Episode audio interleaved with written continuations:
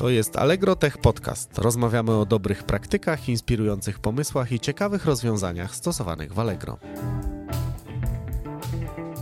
W dzisiejszym odcinku porozmawiamy o tym, jak zostać dobrym programistą.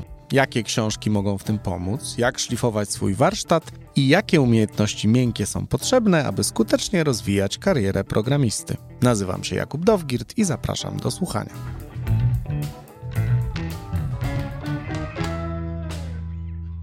Witam Was serdecznie w kolejnym odcinku Allegro Tech Podcast. Dzisiaj ze mną są Waldemar Panas, Manager Engineering. Cześć Waldek. Cześć. I Rafał Schmidt, Senior Software Engineer. Cześć Rafał. Cześć, witam wszystkich słuchaczy. Panowie, zanim do konkretów, to chciałbym, żebyście mi dwa słowa powiedzieli o sobie. Może Rafał od ciebie. Czym się zajmujesz? Jakie masz stanowisko w Allegro i co robisz? Pracuję w Allegro Payu na stanowisku Senior Software Inżyniera, e, gdzie budujemy jeden z najszybciej rozwijających się fintechów w Polsce. Dzisiaj głównie obracam się w stosie technologicznym od Microsoftu, czyli gdzieś tam .NET, natomiast gdzieś tam e, też jest sporo, całkiem sporo chmury, Azure Clouda i tak dalej. Waldek, a jak to u ciebie wygląda? Ja jestem engineering managerem, jak wspomniałeś, czyli zajmuję się po troszkę zarządzaniem ludźmi e, i tutaj takie typowe rzeczy jak wyklepywanie urlopów się też znajdzie, ale też takie rzeczy jak dbanie o rozwój ludzi, dbanie o to, żeby projekt szedł w odpowiednim kierunku technicznym, dogadywanie się z project managerem, z product managerem, a poza tym jest też ta część engineering, na szczęście, więc jestem w tym wszystkim też programistą. Dbam o to, żeby ten projekt się dobrze rozwijał technicznie. Sam też kontrybuuję, sam też robię review, więc jestem jak najbardziej częścią technicznego teamu. No właśnie, bo was zaprosiliśmy dzisiaj przed nasze mikrofony po to, żebyśmy odpowiedzieli sobie na jedno bardzo ważne pytanie, jak zostać dobrym programistą. I w tym temacie e, będę was dzisiaj przepytywał, ale jeszcze chciałem parę słów e, o was. Rafał, jak długo jesteś w Allegro?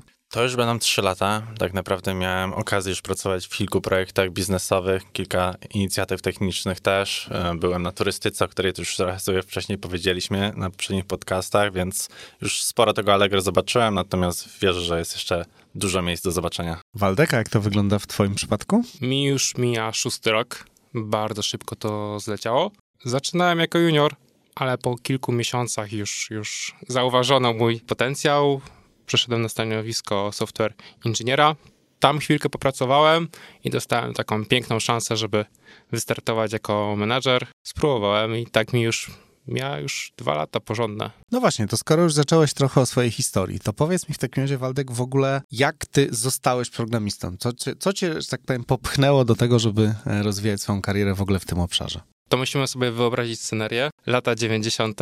Miałem takie szczęście, że, że w moim domu zawsze był PC, więc moi bracia e, różne rzeczy na tych PC robili. Wiadomo, grali w gry, ale też też miałem takiego brata, który, mam cały czas brata, który bardzo mocno jest związany z komputerami i on w pewien sposób był dla mnie taką inspiracją, żeby w tym kierunku pójść. Miałem też e, sąsiadów, którzy w tamtych czasach już sobie programowali. Zawsze mnie to fascynowało, więc no, stwierdziłem, że to jest coś, co co chciałbym w przyszłości robić. Jako nastolatek robiłem taki słynny kurs CPPOX. Nie wiem, czy ktoś z słuchaczy o nim słyszał, ale no pamiętam, jak mi głowa dymiła, jak, jak robiłem kurs o wskaźnikach. Dzisiaj na szczęście robię w Javie, wskaźników nie ma, więc głowa aż tak nie dymi. Ale tak, inspiracja tutaj z rodziny i później jakoś tak się potoczyło.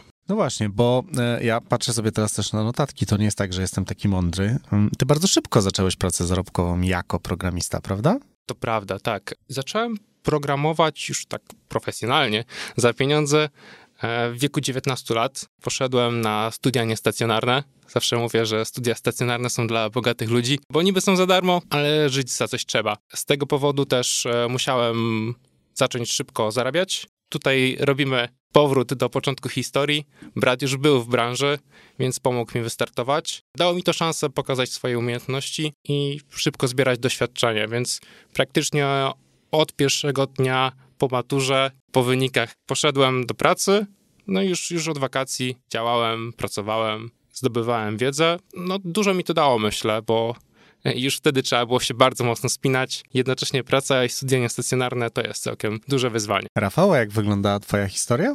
Zaczyna się dosyć podobnie, już od starszego brata, no to, gdzie on też właśnie pracował w branży. No i po prostu siadałem obok niego, gdzieś tam patrzyłem, co on robi i Tak się zainteresowałem trochę tym tematem, że zacząłem pisać swoje strony internetowe. To były czasy pierwszego te roku technikum i też tak nauczyciele zobaczyli, że warto gdzieś tam mnie popchać dalej. W związku z czym zacząłem brać udział w jakichś pierwszych projektach, napisałem stronę internetową szkoły i tak się zaczęła taka, taki świat trochę freelancerski dla mnie, który tak naprawdę później była pierwsza firma, druga firma, trzecia firma i tak jestem tutaj tak naprawdę w Allegro dzisiaj. A twoja rola w Allegro, czyli software engineer, jakby czym ona się charakteryzuje? Sama rola software inżyniera, a tak naprawdę senior software inżyniera w Allegro, polega na kilku tak naprawdę rzeczach. Po pierwsze, ważne jest to, żeby dostarczyć tę taką perspektywę inżynierską, czyli to chcę tutaj powiedzieć o analizie wymagań biznesowych, gdzieś tam rekomendacje techniczne, tutaj gdzieś tam szukamy czasem kompromisów, e, czasem są ciasne deadline, więc chcemy tak naprawdę dostarczyć jakiś produkt na czas, e, więc musimy czasem trochę się pogłówkować, pójść na jakieś kompromisy. Natomiast to jest ta część takiej e, tak naprawdę dostarczania takiej perspektywy. Natomiast to, czego by się większość słuchaczy tutaj spodziewało, to tak naprawdę będzie ta część związana z tą inżynierią, eksploracją, prototypowaniem, czyli to takie mięso, to pisanie tego kodu.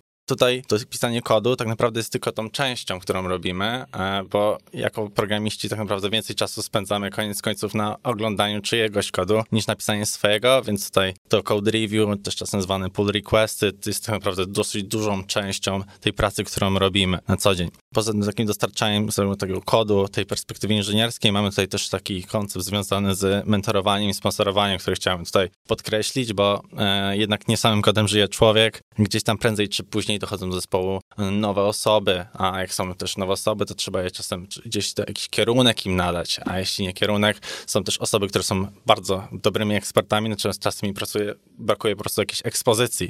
No i tutaj trochę się kłania nam taki, taki koncept związany właśnie z tym sponsorshipem, który został dosyć dobrze opisany przez e, Larry Hogan. What does the sponsorship look like? Do, do bloga bardzo, bardzo zachęcam. Myślę, że to jest taki rzecz, która powinniśmy mocno szerzyć, właśnie ten sponsoring, czyli też pokazywanie, budowanie takiej ekspozycji innych inżynierów.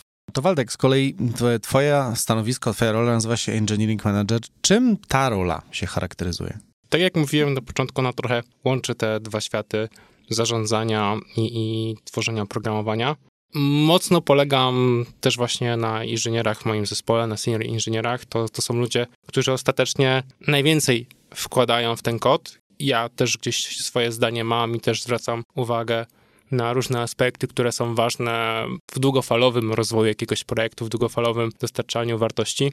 Jako menadżer też dbam właśnie o, o, ten rozwój tych ludzi, żeby mieli swój cel, żeby do tego celu dążyli. Tutaj fajne rzeczy też Rafał wspomniał o tym mentoringu i sponsoringu. To jest coś, co, co też staram się zachęcać. Tutaj też mocno łączy się feedback. Feedback to jest coś, co no jest konieczne do tego, żeby powstawał zdrowy zespół, zdrowy proces tworzenia oprogramowania. Tak naprawdę wokół feedbacku wszystko się toczy i taki inżynier, engineering manager musi tworzyć tą kulturę, kulturę dobrego właśnie współdziałania w zespole, kierunku technicznego, więc głównie ta rola łączy to wszystko, żeby ta grupka pięciu, sześciu inżynierów się ze sobą nie pokłóciła i stworzyła naprawdę fajny, fajny produkt. No dobra, panowie, to przejdźmy do clue sprawy, czyli jak zostać dobrym programistą, a żeby zacząć ten wątek, to warto byłoby sobie najpierw w ogóle zdefiniować, kim jest dobry programista. Więc Rafał, z twojej perspektywy, jak ty rozumiesz taki, takie pojęcie jak dobry programista? To jest strasznie ciężkie pytanie. Ten tytułowy dobry programista tak naprawdę dla każdego może znaczyć coś innego, e, bo z perspektywy przykładowo team lidera, dla niego dużo bardziej wartościowa może być taka samodzielność, branie odpowiedzialności, ten cały taki kraft tego oprogramowania, które tworzymy. Natomiast dla przykładowo jakiegoś principala, dużo bardziej może być ważne to takie, to wizjonerstwo, to takie budowanie dobrych praktyk, to bycie takim, takim good influence tak naprawdę. Natomiast do mnie osobiście e, przemawia część rzeczy, które gdzieś tam padają e, w trylogii od e, Roberta C. Martina, wszystkim dobrze znanego Uncle Boba, to w zasadzie z tych książki drugiej i trzeciej, czyli The Clean Coder i Clean Architecture. E, I tutaj chciałbym tak naprawdę powiedzieć o dwóch rzeczach. Pierwszą będzie właśnie ten profesjonalizm, czyli taka perspektywa, że kiedy ja tworzę kod, muszę pamiętać o tym, że niekoniecznie ja będę osobą, która będzie później go poprawiać, więc chcę zadbać o to takie pierwsze wrażenie. Chcę zbudować taką sytuację, że ta osoba, która wejdzie do tego projektu, już od samego początku poczuje się pewnie, poczuje się jak w domu, więc będzie, będą pewne standardy, do których jest przyzwyczajona przykładowo. Będzie dokumentacja, będzie rozumieć, że te klocki tak naprawdę składają się na taką całość, więc chcę budować taką narrację już od pierwszych minut, więc jak, tak jak biorę książkę i patrzę po tych pięć minut ta książka,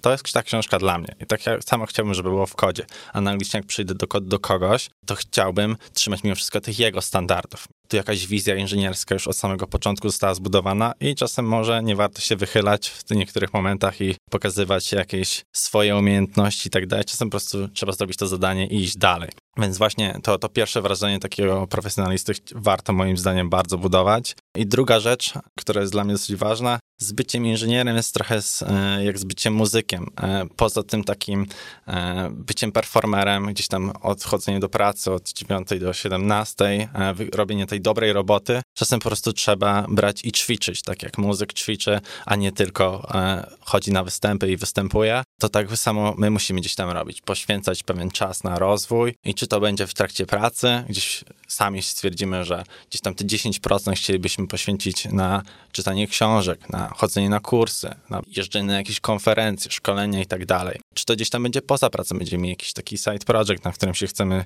skupić. E, to są takie rzeczy, które moim zdaniem są bardzo wartościowe, o które trzeba dbać i tyle.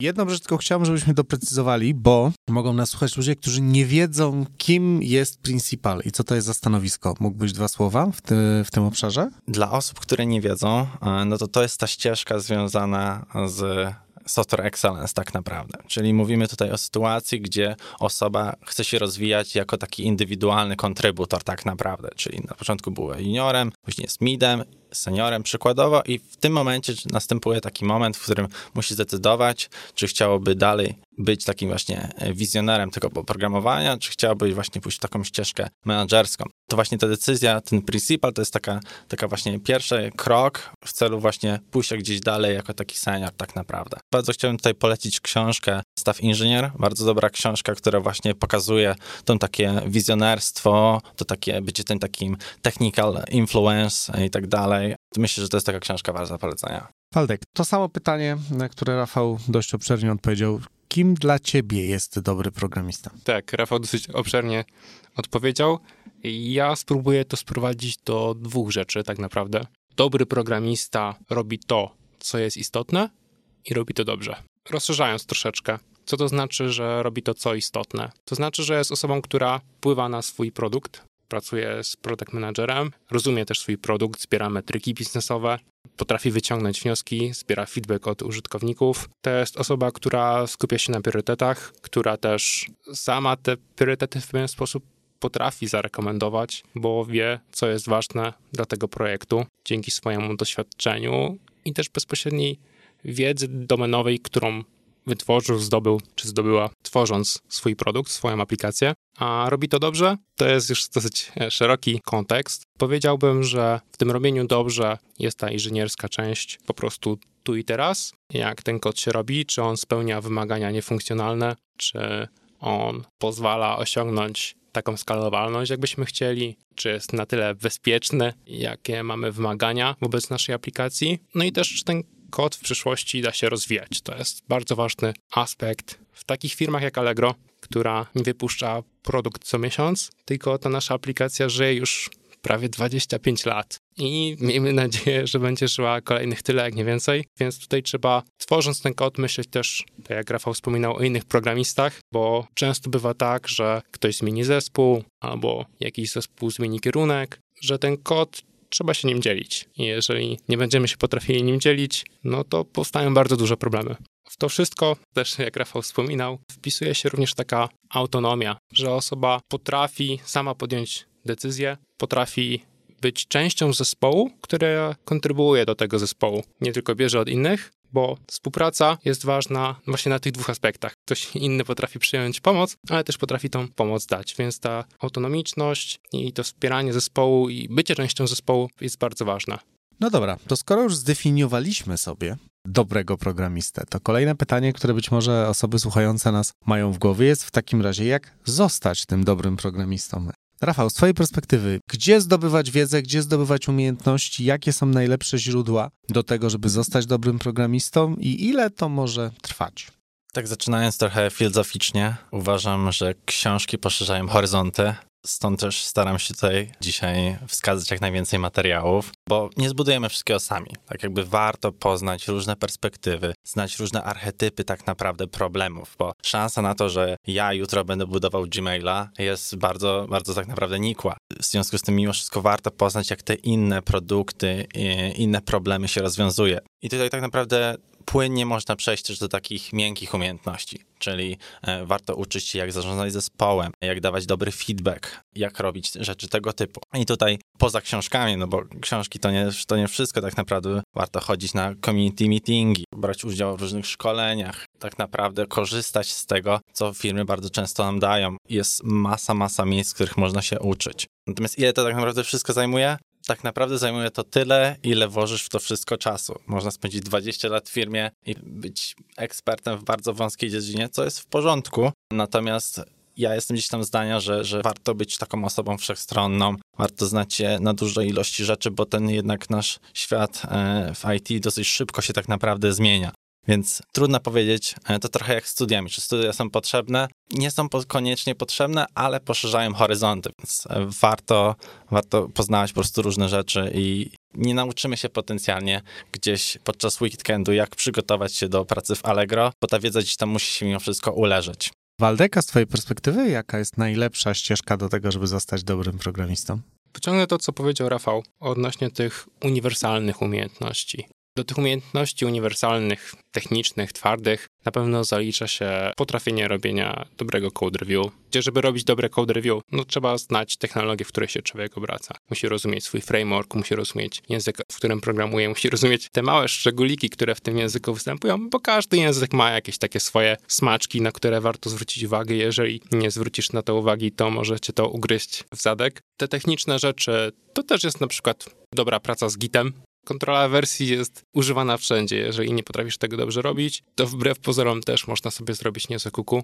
Umiejętności miękkie, te umiejętności, które pozwalają nam dobrze komunikować się z innymi, są super ważne. Tak jak wspominałem wcześniej, praca w zespole programistów to jest konieczność tak naprawdę, żeby robić dobre oprogramowanie. W pojedynkę nic nie zdziałasz. Pracujesz z innymi, musisz więc potrafić przekazać innym swoje myśli w sposób zrozumiały dla innych, Musisz też aktywnie słuchać innych, bo oni też mają dobre pomysły. Nie jesteś osobą, która zjada wszystkie rozumy, więc warto też innych słuchać. Warto dawać dobry feedback, żeby inni mogli się doskonalić, żeby proces, w którym pracujecie, mógł się doskonalić. Warto jest też słuchać feedbacku od innych, więc mieć sobie tą otwartość na to, żeby ten feedback dostać i z nim popracować. Te techniczne i miękkie rzeczy można ćwiczyć właśnie poprzez to, że się czyta dobre, wartościowe książki, jak na przykład Working Effectively with Legacy Code Michaela Federsa. To jest taka książka o dobrym refactoringu. I z doświadczenia wiem, że dużo programistów, na przykład taki refactoring, poznaje właśnie poprzez pracę. Czyli po prostu samemu coś robią, zwracają na jakieś aspekty uwagę, ale nie ma w tym takich dobrych, technicznych korzeni. To wszystko jest wypracowane trochę na czuja. Więc mimo wszystko polecam takie uniwersalne książki, które pozwalają przeskoczyć kilka poziomów. Tak jak wspomniałem, książka pana Federsa, też Martin Fowler ma dobre książki, Refactoring czy Enterprise Applications Patterns. Odnośnie dobrych książek jeszcze jedna mi przyszła do głowy. Martin Klepman ma świetną książkę Data Intensive Applications bodajże. Czemu polecam tą książkę? W tej książce jest bardzo fajny cytat nie zacytuję go teraz, ale mówi on o tym, że każda aplikacja, jaką tworzymy, to w sumie jest jakiś interfejs na bazę danych. Bo jeżeli zapisujemy jakieś dane, no to tak naprawdę to się sprowadza do tego, że nasza aplikacja jest jakimś pięknym interfejsem do tego, żeby te dane w odpowiednie pudełka powkładać. Dlatego warto czytać takie książki jak książka Martina Klepmana, żeby poznać różne aspekty różnych baz danych i zrozumieć, jakie narzędzie jest dobre w momencie, gdy je potrzebujesz. Dlatego, że różne wymagania funkcjonalne i niefunkcjonalne wymagają odpowiedniego doboru narzędzi, z których korzystamy i odpowiednio szeroki wachlarz umiejętności i wiedzy pozwala te narzędzia dobrać. Taki dobry programista codziennie mierzy się z tym, że porównuje pewne wybory patrzy na to, jakie są minusy jednego rozwiązania i minusy drugiego rozwiązania, bo zawsze są jakieś minusy i trzeba troszeczkę wycenić, które rozwiązanie będzie gorsze, tak naprawdę w dłuższej perspektywie, w perspektywie jakiegoś dłuższego czasu. Bo prędzej czy później te minusy nas dogonią i trzeba będzie się z nimi mierzyć. Czasami są to większe, czasami większe minusy i szeroka, dobrze ugruntowana wiedza pozwala przewidywać te problemy i w przyszłości no, no uniknąć poważnych, poważnych kłopotów. To teraz chciałem was trochę podpytać, bo tutaj dużo fajnej wiedzy się pojawiło, ale to też wybrzmiało, już nie pamiętam w którego z was wypowiedzi, że jakby praktyka też jest istotna. Chciałem was teraz podpytać o takie projekty, o których moglibyście opowiedzieć, które trochę jakby też naszym słuchaczom przybliżą, no jakby już w praktyce to, z czym wy na swoich stanowiskach musicie się mierzyć. Może Rafał, zacznijmy od ciebie. Jeden z takich ciekawych projektów, w których brałem udział, myślę, że jeden z najciekawszych było to Allegro Care. Dla osób, które nie znają Allegro Care,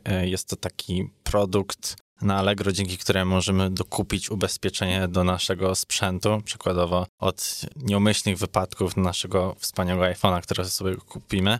I ten projekt tak naprawdę był ciekawy pod wieloma aspektami. Przede wszystkim był skomplikowany pod względem wiedzy domenowej. Trzeba było się nauczyć, czym jest taryfikator, jak działają polisy, w jaki sposób są szkody rozwiązywane przez różne organizacje. Natomiast to był taki aspekt domenowy, który był dosyć pouczający. Drugą rzeczą, która była dosyć istotna, było to, że byliśmy na formularzu opcji dostawy, czyli na takim widoku na Allegro, w którym to już klient dokonuje tej decyzji, kupuje chcę wybrać metodę płatności i koniec. Chcę zrobić to szybko i robić teraz już fajne rzeczy za chwilę. Więc byliśmy na dosyć takiej krytycznej tak naprawdę ścieżce, gdzie musieliśmy się wykazać dosyć takim ostrożnym podejściem, badać konwersję, czy ten nasz potykacz taki ubezpieczeniowy czy nie psuje tak naprawdę te, tego całego takiego flow, które tutaj mamy na Allegro. Więc było dosyć mało czasu. Musieliśmy zrobić, żeby ta nasza usługa działała dosyć szybko, tak naprawdę, bo było mało czasu. Klienci chcieli podejmować szybko tą decyzję, więc nie mogliśmy tak naprawdę zrobić nic takiego, co by potencjalnie spodobało, że klient przez ten nasz potykacz ubezpieczeniowy nie zdecydował się tak naprawdę na zakup na Allegro. Waldeka, jakim przykładem ty możesz się podzielić? Jak to powiedzieć tak przewrotnie,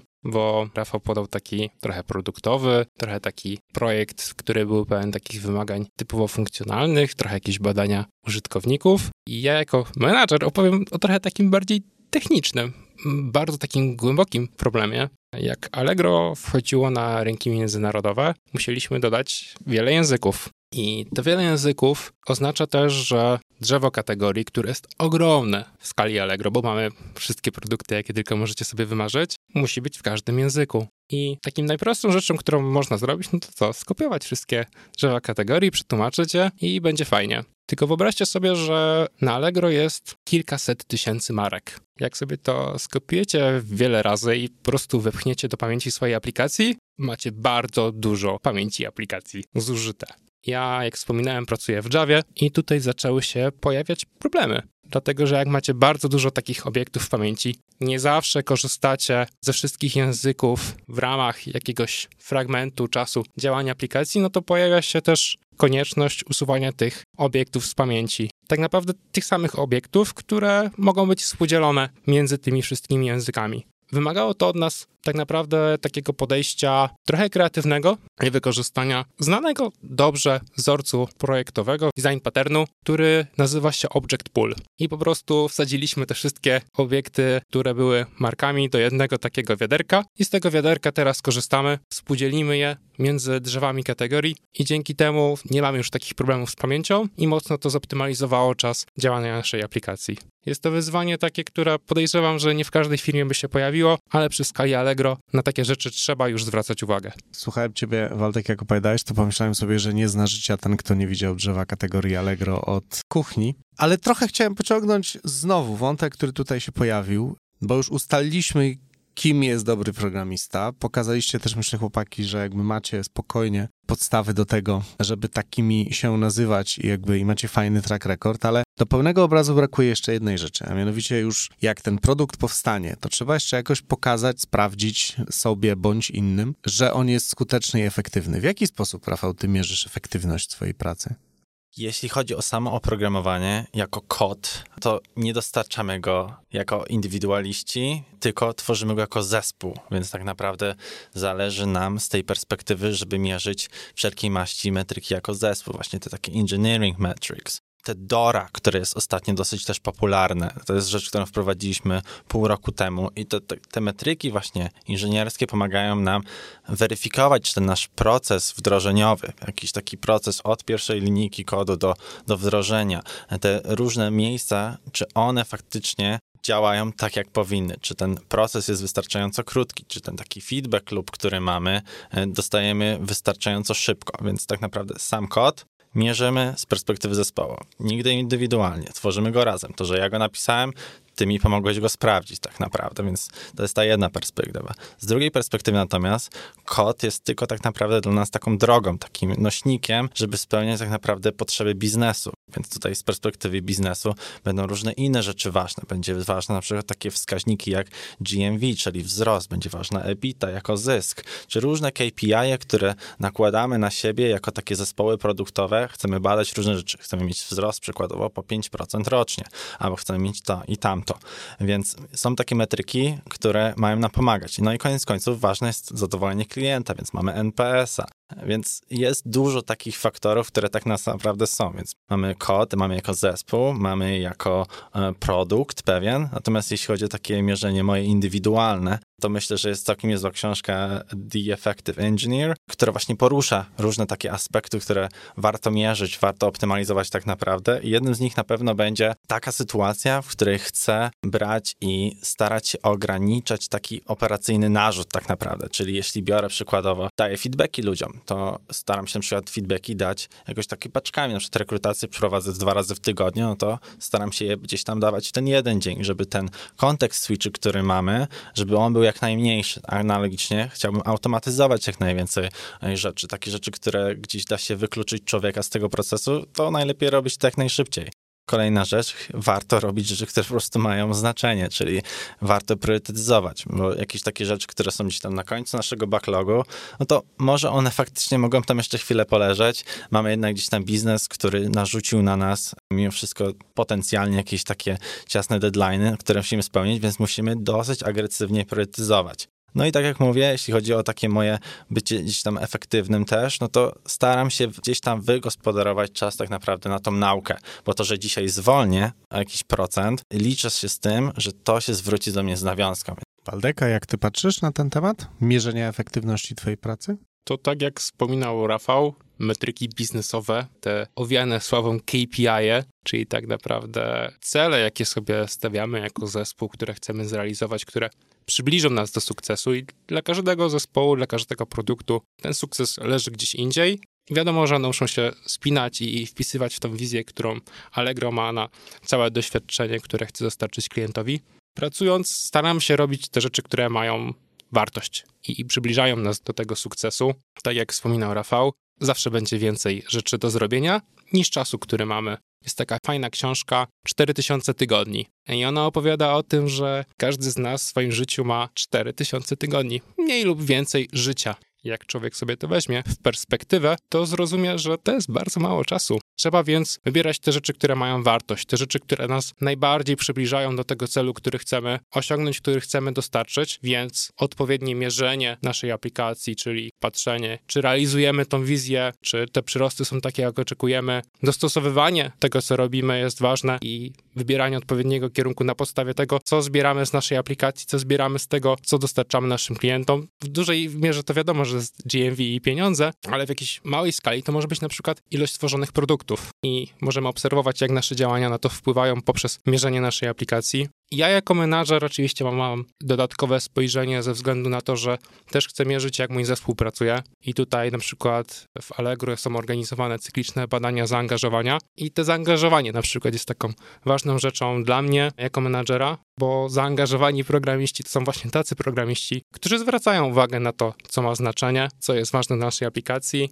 Dzięki temu, że dobrze się czują po prostu w swojej pracy. I ja jako menadżer pracuję z moim zespołem też, żebyśmy wytworzyli właśnie taką kulturę, w której oni czują się spełnieni, czują się efektywni i dzięki temu są też zaangażowani. Wracając do, do takich metryk efektywności, mówiłem o metrykach biznesowych, ale też trzeba zwracać uwagę na te metryki techniczne, takie standardowe jakieś czasy odpowiedzi, ale tak naprawdę taką najważniejszą metryką techniczną jest ten dług, który codziennie zaciągamy, dług techniczny i w jakiś sposób musimy go kontrolować. Są takie rzeczy jak stare biblioteki, które trzeba podbijać i wiadomo, jak są jakieś takie security rzeczy, to to trzeba podbijać natychmiast i dbać o to, ale wiadomo, że to nie jest tak, że my tylko siedzimy i podbijamy te biblioteki, bo nic innego byśmy nie robili, więc trzeba mierzyć to. Mierzyć, jak faktycznie nasza aplikacja się starzeje i schedulować, albo jak to mówią po polsku, ustawiać w czasie, kiedy będziemy aktualizować pewne rzeczy, kiedy będziemy do tego siadać, wybierać te momenty w czasie, żeby nasza aplikacja była zdrowa przez wiele, wiele, wiele lat i łatwo się ją rozwijało. Więc to są takie dwa aspekty, na które warto zwracać uwagę, żeby ostatecznie dostarczyć wartość przez wiele, wiele lat, które nadejdą.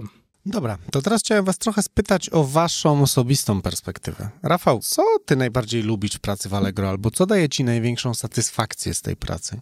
To, że buduję produkt, z którego sam korzystam. Korzystam z tego ja, korzysta z tego moja rodzina, moi znajomi. To daje masę, masę satysfakcji. Jest to takie niesamowite uczucie, taka ciężka praca, włożone serce tak naprawdę w analizę, w inżynierię, tak naprawdę zwraca się do nas bardzo często z nawiązką, kiedy faktycznie ja jestem po dwóch stronach. Mogę zarówno włożyć w ten produkt coś, żeby on był lepszy, ale też faktycznie z niego korzystam na co dzień. Więc to jest taka rzecz, która mnie bardzo, bardzo cieszy, e, dlatego też bardzo sobie szanuję pracę właśnie w zespole produktowym, bo faktycznie buduję rzeczy, z których później korzystam.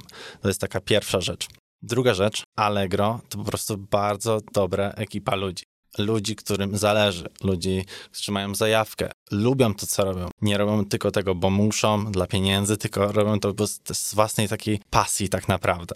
I na koniec skala. Tak naprawdę skala wymusza na nas korzystanie z nowych technologii, chmury, gdzieś tam dobrych standardów. Opieramy się na danych, więc tak naprawdę te rzeczy, które robimy, wynikają z realnych potrzeb klientów i z realnych gdzieś tam wymagań, które na nas stawia dzisiejszy ekosystem. A czy idąc dalej tym tropem, czy praca w Allegro czymś cię zaskoczyła może?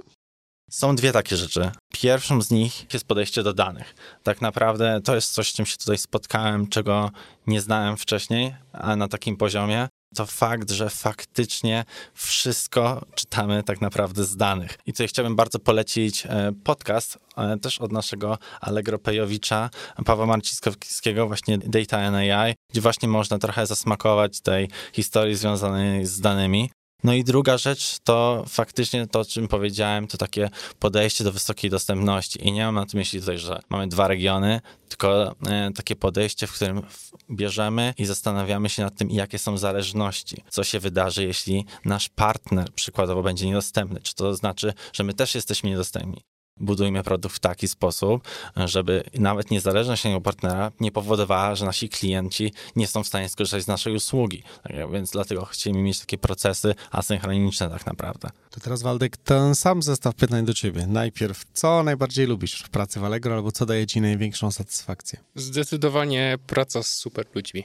Więc to jest coś, co, co mnie mega motywuje i daje mi dużo energii, że tu jest po prostu bardzo dużo ciekawych ludzi, którzy mają coś do powiedzenia, którym chce się coś zrobić. I tutaj też w ramach pracy w Allegro, ale też poza Allegro, więc, więc to jest dużo ludzi, którzy robią ciekawe rzeczy. Na przykład organizujemy spotkania Java User Group i też kilka osób z Allegro wraz ze mną jest w to zaangażowanych. Też poprzez Allegro udało mi się e, dostać do organizowania konferencji, która się nazywa Geekon. Jest zorganizowana w Krakowie oraz w Pradze. I to są rzeczy, które gdyby nie pracował Allegro, to może nigdy bym tego nie zaczął, ale dzięki temu, że są ci fajni ludzie, są ciekawi ludzie, to, to udało mi się po prostu wejść w te, w te interakcje. I to jest coś, co jest dosyć łatwe w Allegro do zrobienia, bo tych ludzi jest naprawdę na pęczki, więc firma ma coś w sobie takiego magicznego, że ściąga tych fajnych ludzi tutaj i z nimi można współpracować. Powiedziałbym też, że wyzwania, z którymi się mierzymy, są no zdecydowanie takie z wysokiej półki. Te wyzwania związane ze skalą aplikacji, ale też z tym, co dostarczamy.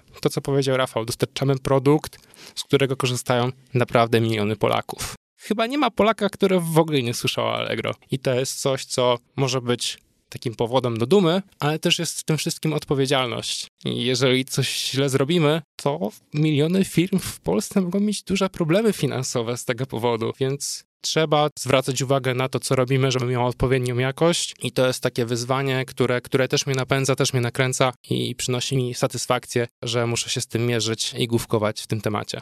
A czy praca w Allegro czymś się zaskoczyła? Zaskoczyło mnie to, jak dojrzałe Allegro jest od strony technologicznej. To jest naprawdę światowy poziom, jeżeli chodzi o, o platformę techniczną, to w jaki sposób Allegro wytwarza oprogramowanie, ale też to, jaki tak naprawdę system udało się przez te lata wytworzyć. To, jak możemy z łatwością dostarczać praktycznie setki wdrożeń dziennie, co dla wielu firm to jest po prostu głowa wybucha, bo niektóre firmy dostarczają swoje oprogramowanie raz na dwa tygodnie, raz na miesiąc. U nas aktualizacje, nowe rzeczy dochodzą setkami dziennie, dosłownie setkami dziennie i to jest coś, co jest niespotykane na skalę światową albo bardzo rzadkie, bym powiedział. A dzięki temu, jakie mamy narzędzia i w jaki sposób wytwarzamy oprogramowanie w Allegro, jest bardzo proste to, jak tu wszedłem i zobaczyłem, co mam do dyspozycji i z czym mogę działać, to no, szczęka opada. To trochę może w tym kontekście, to już cię Waldek, teraz ja z kolei, teraz ciebie pociągnę za język. Mamy takie hasło, dobrze tu być. Twoim zdaniem, dlaczego dobrze być w Allegro? To na pewno spina to mocno to, co przed chwilą powiedziałem. Warto tu być, dobrze tu być, dlatego że codziennie mamy do czynienia z rzeczami, które mają znaczenie. Robimy rzeczy, które są warte tego, żeby miliony Polaków z tego korzystało i robimy to z fajnymi ludźmi. Rafał, z twojej perspektywy? Trudno coś do tego dodać tak naprawdę. Świetna ekipa, fajny produkt i duże wyzwania. No i teraz moje ukochane pytanie. To ja je wszystkim zadaję i tam są zawsze różne ciekawostki. Waldek, jaki jest najdziwniejszy produkt, jaki kupiłeś na Allegro? Kupiłem kierunkowskazy do Audi A4, rocznik 2005 i nie mam takiego auta. Czemu je w ogóle kupiłem? Kupiłem je dlatego, że to był jeden z pierwszych zestawów produktowych. Funkcjonalności, którą z moim zespołem dowoziliśmy przez dobry rok. To, to było duże wyzwanie, żeby tą funkcjonalność dostarczyć, no i ktoś musiał zacząć z tego korzystać. I był taki jeden sprzedawca, który właśnie sprzedawał różnego rodzaju części samochodowe, wśród nich właśnie takie kierunkowskazy. Kupiłem je sobie na pamiątkę. Aha, rozumiem, że masz je nadal. Cały czas tak. E, Rafał, to samo pytanie do ciebie? O, myślę, że tutaj puryści rowerowi mogą mnie na to znienawidzić, ale postanowiłem kupić szczotkę do czyszczenia łańcucha rowerowego. I to był dosyć impulsywny zakup. E, dla tych, co nie wiedzą, to raczej nie jest idealny sprzęt do czyszczenia swojego drogiego roweru. E, natomiast jakoś tak stwierdziłem, że a, przy okazji kupię. Dobrze, że wyjaśniłeś, bo ja nie jestem purystą i właśnie jak patrzyłem w notatki, to zastanawiałem się, dlaczego to jest. Ale rozumiem, że są e, bardziej wyrafinowane metody czyszczenia łańcucha rowerowego. Allegro Tech Podcast uczy bawiąc i bawi ucząc. Dobra, panowie, ostatnie pytanie. Gdyby ktoś po wysłuchaniu naszej rozmowy chciał gdzieś kontynuować może jakieś wątki, które tu usłyszał, pogadać z wami, może o coś zapytać, to gdzie was można znaleźć? Waldek. Przede wszystkim w Poznaniu Java User Group. To jest miejsce, w którym bardzo dużo robię, bardzo często uczestniczę. Praktycznie co miesiąc się pojawiamy w różnych miejscach. Możecie nas znaleźć na Meetupie. Również, tak jak wspominałem, współorganizuję Gigon, konferencję, więc w maju w Krakowie, w listopadzie w Pradze. Tam również możecie się ze mną złapać. Wiadomo, na LinkedInie też, też możecie napisać. Na pewno odpowiem. Jestem dosyć aktywną osobą. Rafał? Analogicznie, LinkedIn. Prowadzę rekrutację, więc jeśli słuchacze mieliby pytania, to postaram się na wszystkie z nich odpowiedzieć. Staram się wrzucać też jakieś artykuły, dzielić wiedzą, więc myślę, że to będzie takie pierwsze miejsce. Panowie, bardzo wam serdecznie dziękuję za rozmowę. Dużo dobra, dużo fajnej wiedzy i cóż, do usłyszenia. Dzięki. Dzięki. To już wszystko na dziś w Allegro Tech Podcast. Jeśli chcesz być na bieżąco z naszymi artykułami na Tech Blogu, projektami open source, meetupami i ofertami pracy w Allegro, sprawdź linki w opisie i obserwuj nas w mediach społecznościowych. Do usłyszenia w kolejnym Allegro Tech Podcast.